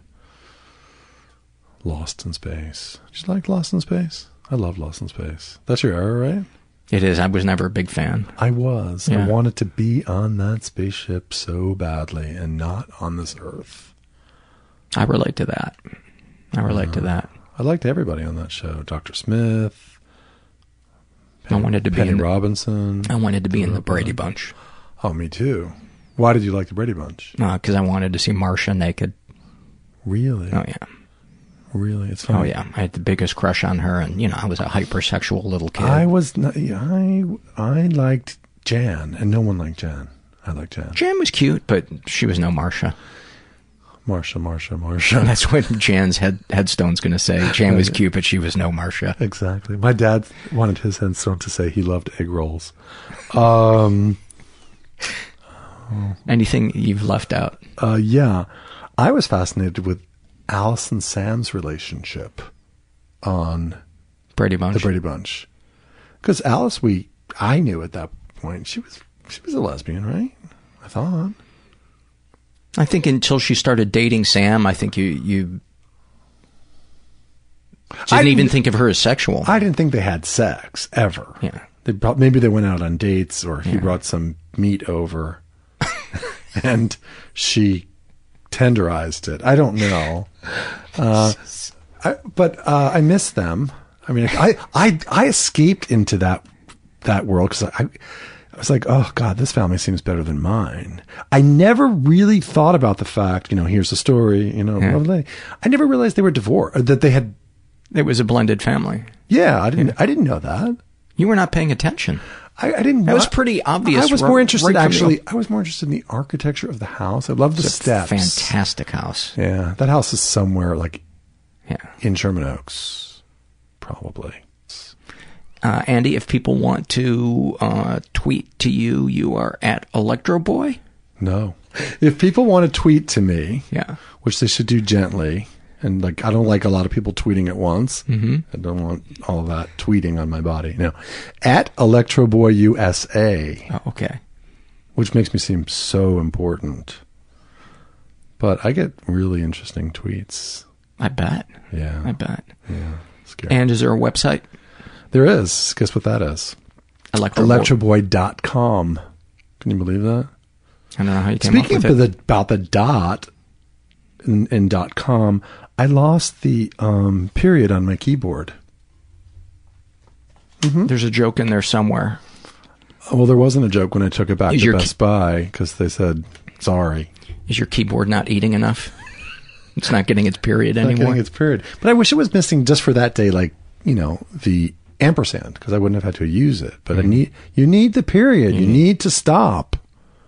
You need to stop. You know, especially if you're doing anything. I mean, Unless you're E. E. Cummings, then you don't need the shift or you the don't period. need the shift. I type E. E. Cummings style. But did E. E. Cummings not use periods? I don't know. Most poets, yeah, maybe they throw in at the end, but I think poets can get away without using a period. I like to write a poem with just one big period on the page. um, Andy, thank you. Uh, was there something else you wanted to say? well, I actually want to sta sleep over if I could. Is that possible? You, you have, you really were in prison because this is one shitty hotel Oh, right this here. is one very. This is a cell, basically. It's a cell without windows. Yeah. This is solitary. Yeah. Andy Behrman, thank you so much. Thank you so much.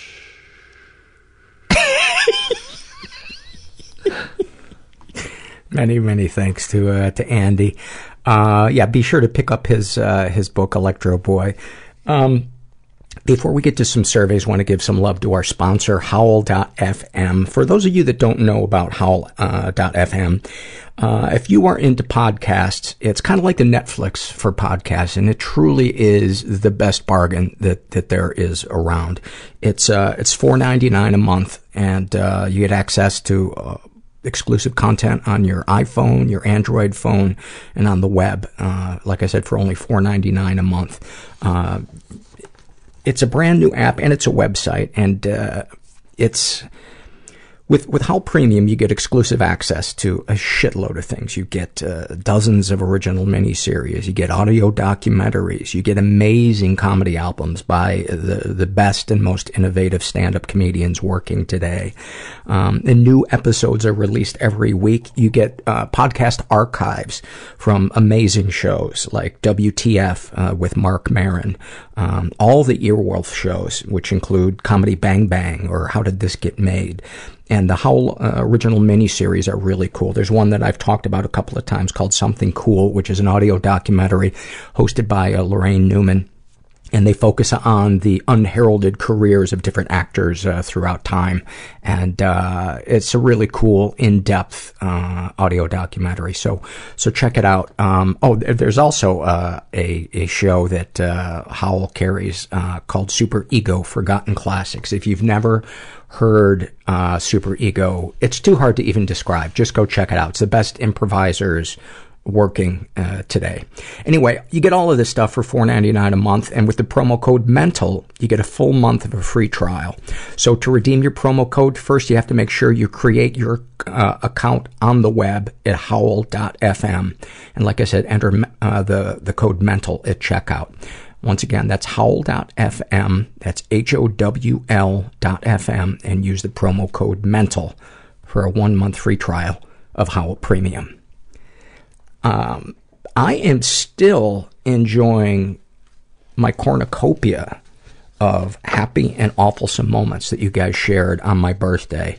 Uh, I can't tell you how happy it makes me to, um, to be able to adjust how light the surveys are by injecting uh, these into it because it's probably the the hardest ones for me to find ones that I want to read on the air. For for instance, the shame and secret surveys.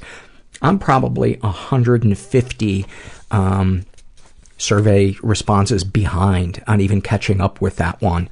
Whereas uh, with the happy moments and the sh- and the uh, uh, awfulsome moments, uh, I'm usually uh, wishing that I had more every week. And so that's a long way of me saying, uh, with the exception of I think two shame and secret surveys I'm reading, uh, they and and one uh, email.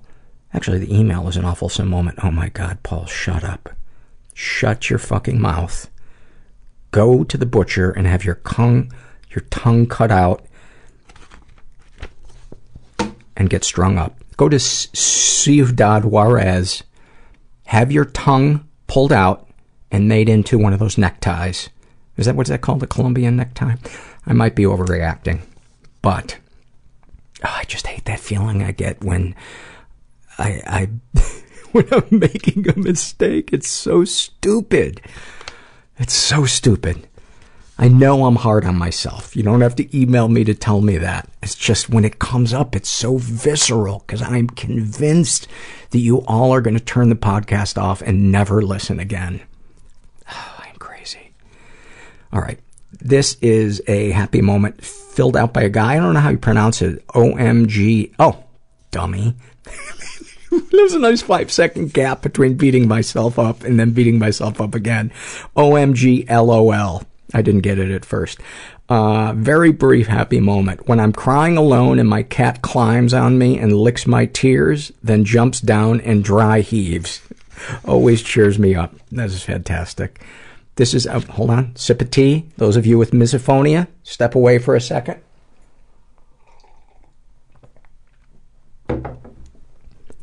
All right, there we go. Uh, this is a happy moment filled out by Aurora.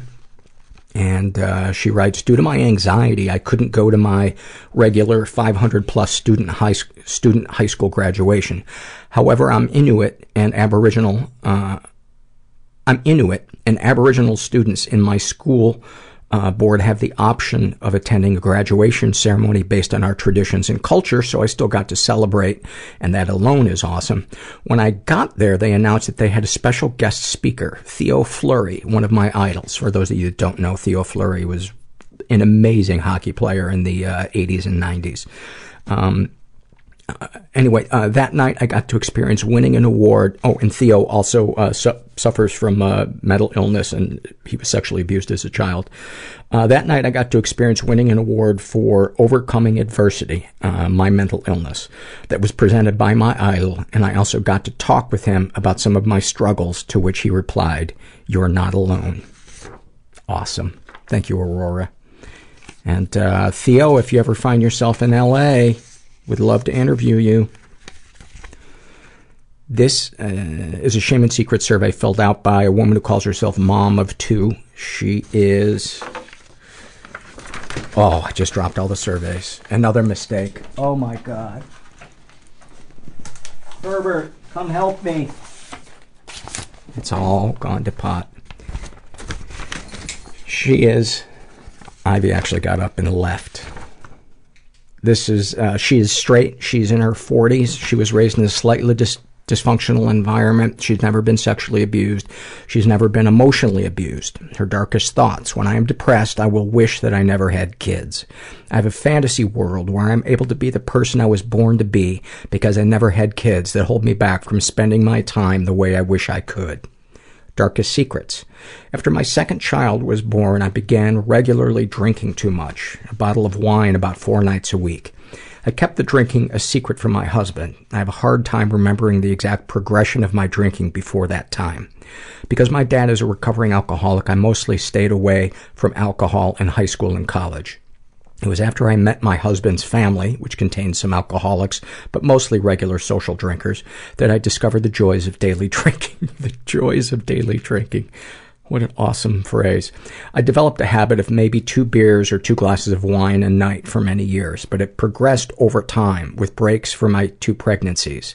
When it was at its worst, I would promise myself I would stop and then be unable to. I also have a history of compulsive eating and bulimia. I went back to a therapist I had worked with on my eating disorder and told her about my drinking problem.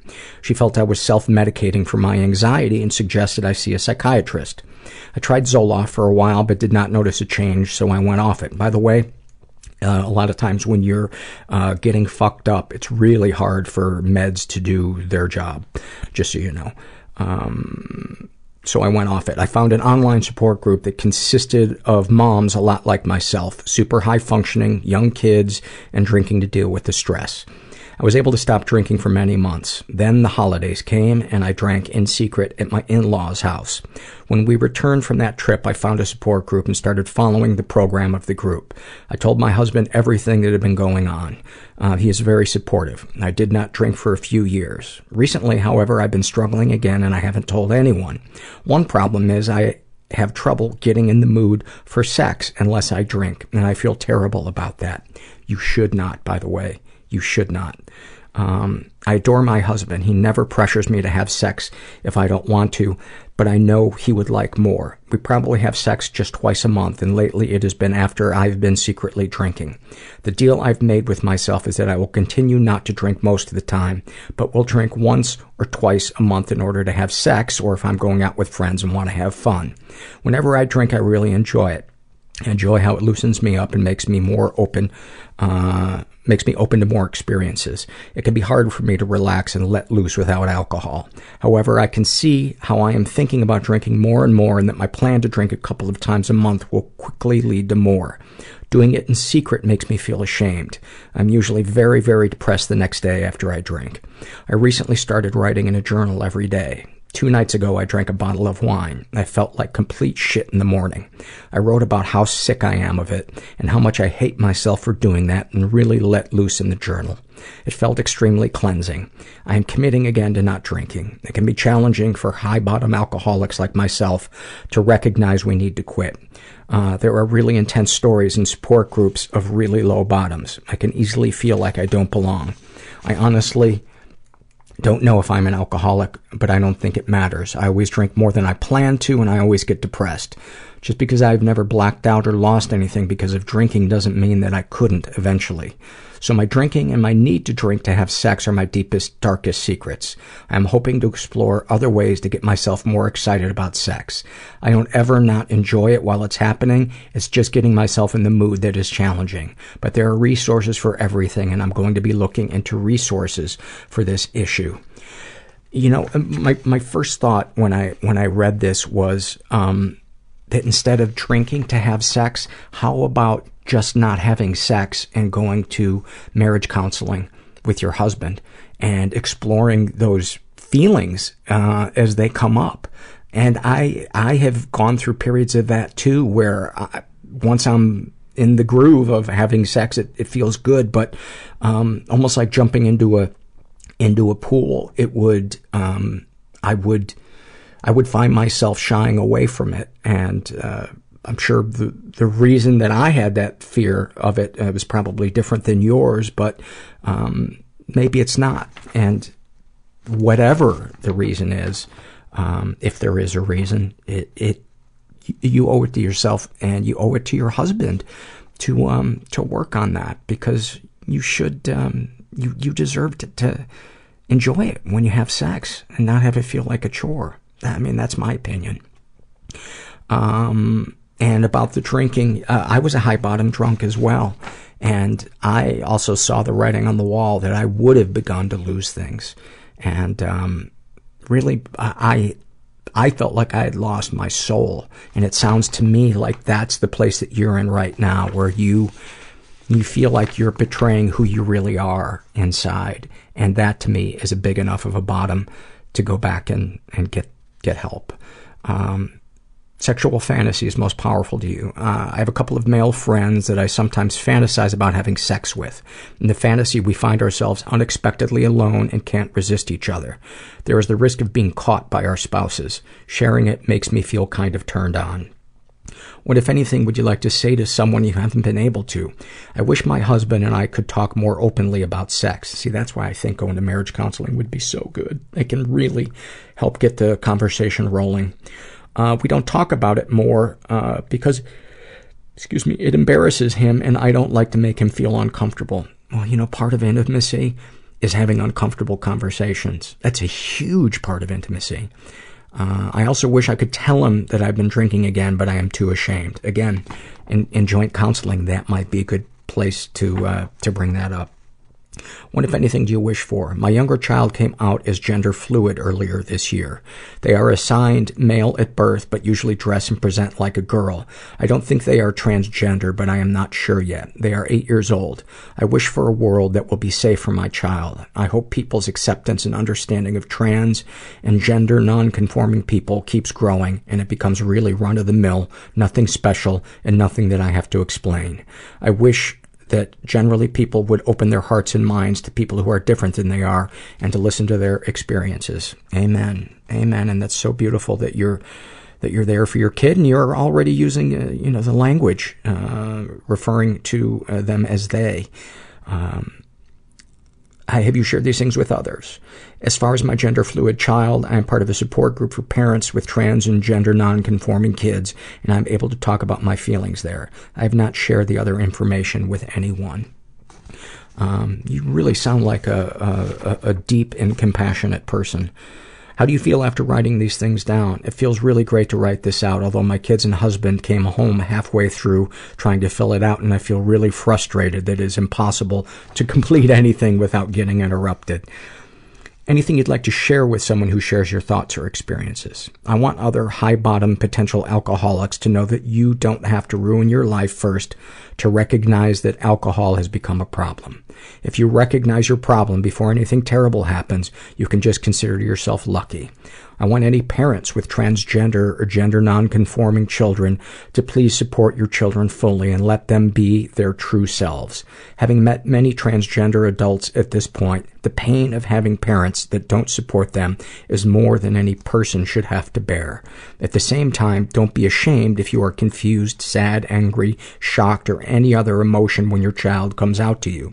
If you thought you had a daughter and now you have a son or vice versa, you have every right to have feelings about that as well uh, as to go through a grieving process for your child, for the child you thought you had. There are so many great resources for support and information out there, but do whatever you need to do to be strong for your child. They're going to need you on their side. The world is changing for trans people, but not fast enough. Thank you so much for that, and I really hope uh, I hope you and uh, your husband go go to some counseling. I bet it would help with a lot of stuff. I mean, the fact that you're going to a support group uh, to support your child um, shows that you're you're willing to get into the the solution for things. So, um, sending you some good vibes. This is a happy moment filled out by Lynn, and uh, she writes, uh, after going through treatment for that pain in the pain in everyone's ass illness called cancer, I finally got in my own bed on nice clean sheets. I laid my head on my pillow and smelled grapefruit. I slipped my hand in the pillowcase and found the sachet my daughter made in Girl Scouts inside. I thought to myself, I can finally breathe again. That's so sweet. That's so sweet. This is filled out, this is a happy moment filled out by uh, a guy who's been participating in the show since its inception. Um, he goes by the nickname Fruitsy Collins. And uh, his happy moment is Uh, he writes, This one is somewhat bittersweet. A few months ago, I came home feeling really sad and bleak about the job I had. It wasn't so much the position that was upsetting me, it was mainly a long term project that I wasn't really skilled enough to do and was having really slow progress on. I kept coming home in dread that I was eventually going to be fired and desperately wanted to move on from this project to tasks I'm more skilled in. On this particular evening, the hopelessness built up to the point where I started sobbing on my couch. My current regimen of meds had been making me feel better than I had in years, but the stress from this job was starting to make the depression creep back into my life. As I laid on the couch sobbing with increasing intensity, my little dog came up onto the couch with me. I had adopted her from a shelter a few weeks prior, and she had a lot of anxiety from having a difficult life of having to survive in the elements, running away from coyotes and who knows what else. At the time, she was still really scared of everything and was still feeling the need to hide her food and exhibit other types of survival behaviors. As a result, we hadn't really bonded much at that point. But as I was crying, she came up to my lap and stood up to put her feet on my shoulders. She then leaned forward and buried her head near my face. I'm probably projecting about what she was doing, but I felt like I was getting a hug from a friend that knew how hard life could be, who was trying to share some of the pain with me and reassure me that life can get better.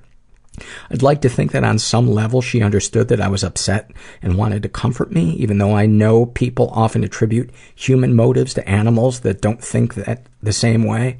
Whatever was going on in her little brain, her actions started to make me feel a lot better. She's since then gotten through a lot of her anxiety and has become very playful, affectionate, and cuddly. I've also been feeling better, uh, though even now I'm still struggling with that same project and occasionally feeling really hopeless about it. Writing about how I was feeling during this event has made me start crying a little, and she's curled up right next to me, trying to get me to rub her belly. I'm really looking forward to spending another 12 or so years with her. Thank you for that, Fruitsy. Uh, this is a happy moment filled out by Ashley. And she writes, about 10 years ago, I was in Aruba on a rocky beach. I'd walked there barefoot and the rocks tore up my feet. I remember looking at the vast ocean and at the round, warm, worn rocks I was walking on and thinking, I am so small compared to all of this. The things I have placed such importance on are bullshit. I told myself to remember everything about that place. The smell of the salt, the warm sun, the pain in my feet, and the amazing view. Luckily, I do. Thank you for that. Sip of tea. Back away from the mic.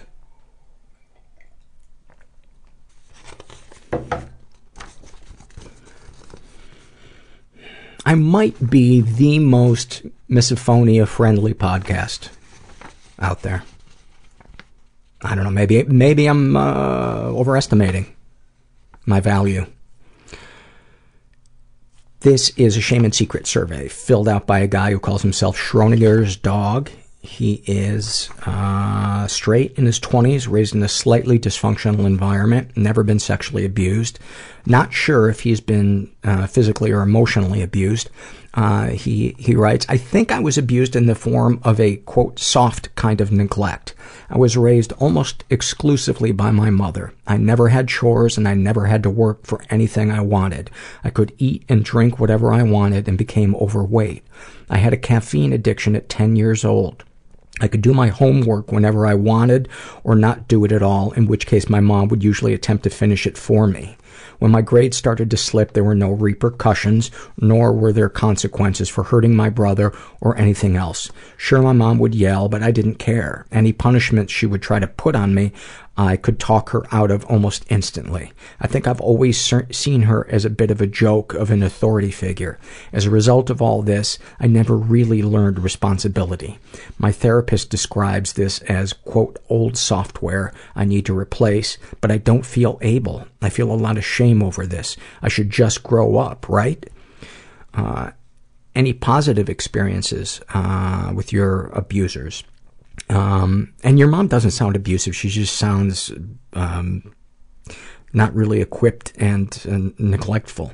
My mom has always been very kind and loving. It makes it hard to accept that what I described above might be neglect. It is neglect. There is absolutely neglect, but it's not coming from a place of, of malice. Uh, darkest thoughts. I fantasize about brutally torturing people who commit crimes against humanity, from bullying someone with a handicap to killing unarmed teen- teenagers who don't have white skin. I'm a bit of a hypocrite in that way. Oh, the first time I read that, I thought you meant that you wanted to kill the the uh, handicap bully, the handicap person, or kill the unarmed teenagers. And now I see that you wanted to torture the people who have done that. Okay. Uh, darkest secrets. I fell in love I fall in love with any girl I'm around for long enough. I beat myself up for being physically and emotionally unattractive, even if I never make an advance. I'm then jealous of anyone they become interested in and creep on them by eavesdropping, looking over their shoulders at their phones, and stalking them on social media. I try to make dating profiles, but freeze up at certain parts and never finish them. I did manage to finish one, but the only message I could send to a match, uh, was about a typo in their profile. I have no respect for relationships. I've played the nice, supportive friend and have gotten three girls to cheat on their boyfriends with me, at least emotionally. Sexual fantasies most powerful to you. I recall past experiences way more than I fantasize. When I do fantasize, it's pretty soft core. I think accidental exposure is what excites me most. Uh, what, if anything, would you like to say to someone you haven't been able to? I want to explain my family as I've come. I want to explain my family as I've come to understand it to my brother. I see. Uh, my mother's neglect, if if it was that, was probably twice as hard on him since he had no one to protect him from me. He also still has no idea about our father's other family and probably avoids reasoning about how overly dependent our mother is, just like I did for 20 plus years. What, if anything, do you wish for? A sense of passion, or if my brain just can't do that, death before I become homeless. Have you shared these things with others? Some of them. If I haven't, it's out of shame. I feel shame about everything I am, so I share very few parts with anyone. If I'm too ashamed to share my taste in music, I'm probably not going to share the things I've written here. I've shared some things with therapists I've had and a couple very close friends. I've never had a therapist that's really gotten me, so I can't say sharing with them went well. My friends were understanding though, so I guess that was nice. How do you feel after writing these things down? Same as I did before. Broken, but used to being broken. You know, I don't think you're you're broken at all. Um, I think you just have uh, what my therapist calls well-worn grooves of behavior, um, but they can be they can be changed. It just takes action, just consistent action of doing different things, and it's it it's really hard at first, but it can get easier but um, I very much uh, identify with um, that feeling of um, not being able to follow through uh, with things. So you're not alone. You're not alone in that, buddy. And um, sending you some love. Sending you some love. And I, I would keep looking for a therapist because I think it's it's going to be. I think getting out of that groove, we need some type of some help. Um, we need to bring in some reinforcements to sip a tea to get the ball rolling. At least I do. This is an awfulsome moment um, sent by email from our uh, former guest Roxanne, and um, she writes, "Happy belated birthday, Paul. Uh, my gift to you is my awfulsome Christmas story." Just like I knew I would, I undermined myself finally into homelessness. I eventually got a part-time job at minimum wage and was sleeping on the grounds of a library where I felt safe. With the weather uh, forecasters calling for El Nino rainstorms, I wasn't looking forward to winter. Then the library left me a note saying they would call the sheriff if I came back. Luckily, I got a pew to sleep on and a new homeless shelter at a church in Highland Park. I had heard stories about how awful, awful shelters can be, so I was wary. I'd only been there a couple of nights when somebody introduced me to another, none other than Maria Bamford. I told her how much I enjoyed her episode on your podcast. Um, she had brought a bunch of comedians to do a show for us, and sure enough, they took to the altar and put on a fabulous show for a scraggly bunch of homeless people. A lot of the humor was highly inappropriate for a church and made for the most memorable Christmas of my life. Still smiling. Awfulsome. And, uh, and then she also, uh, in a follow-up, uh, said, uh, if I left you with the wrong impression, I'm sorry, I'm not struggling. I faced the biggest fear in life and discovered it no longer has power over me. My heart is light and joyful, and most complete strangers are not only safe, they are incredibly kind and loving. Somehow I am able to register slash detect love, question mark, from folks now. 2016 is going to be a wonderful year. Beautiful. Beautiful. That is a survivor. If you haven't listened to Roxanne's episode, um, it is heavy. It is heavy. One of the worst childhoods I've ever, ever um, heard about. This is a happy moment from uh, Hannah, who is uh, 15 years old, and she writes, I'm sitting with my comforter all bunched up around me. Soft light comes through the windows, spills into my room. It's the milky kind of sunlight that washes the edges off things and makes everything seem blurry. It's a good kind of haze, though, not like during a panic attack. The clouds are pink and barely there, and I am just staring at the sky like I do. I'm pulsing back and forth to the beat of my music, and it feels like a second heartbeat. I can feel anxiety at the edges of things, lapping like waves on a shore, but I just let it be there. I let myself exist. The tides will always come and the anxiety will always be there, but so will sunsets and music and good feelings. Good and bad things exist at the same time, in perpetuity. Bad things always get better, and for the first time in a while, I let myself feel hopeful about that. Happy moments don't have to be momentous. They just have to be music and sunlight and letting yourself think past tomorrow. It feels so good. That's beautiful. Beautiful. Thank you. And then finally, this is a happy moment from Snowy Owl. And uh, I don't know if it's a he or a she, but they write, uh, happy moment the first time I realized my SSRIs were working after an adolescence of intense chronic depression. I had turned I had turned down the only college that accepted me after high school, and to get me to do, quote, something with my life, my mom suggested I spend the summer in a program where I would work on organic farms in Canada in exchange for room and board. I was in therapy and on meds for the first time, but still not quite, quote, myself, still depressed. One day after about three weeks there, on this tiny island full of rich Canadian hippies experimenting with gardening and yoga, I was on my way back to the farmhouse from a walk up the road. And I was thinking about the library of books my hosts had, mostly about collecting wild, edible, medicinal plants and raising chickens and that sort of thing.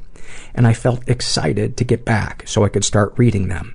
And then I stopped in shock because I realized I was actually looking forward to something happening in my life for the first time in maybe two years.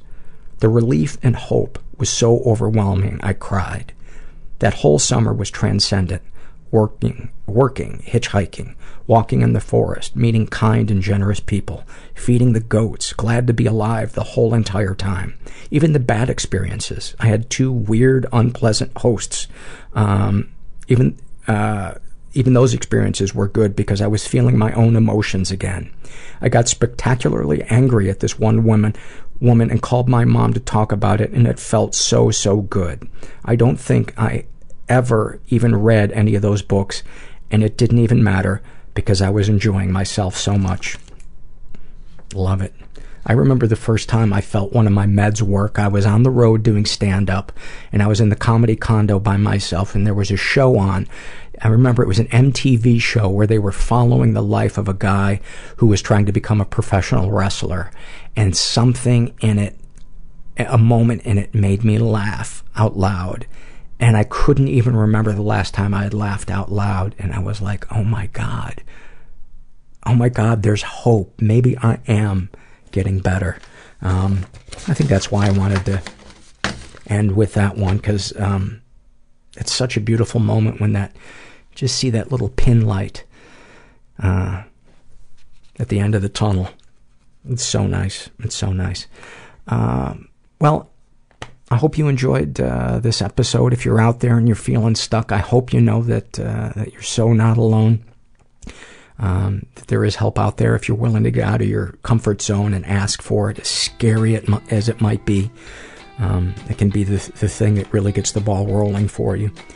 And um, just never forget that you're not alone. And thanks for listening. Everybody I know is bizarrely beautifully Everybody fucked up I in know some weird way. bizarrely beautifully fucked up in some weird way. Bizarrely beautifully fucked up in some weird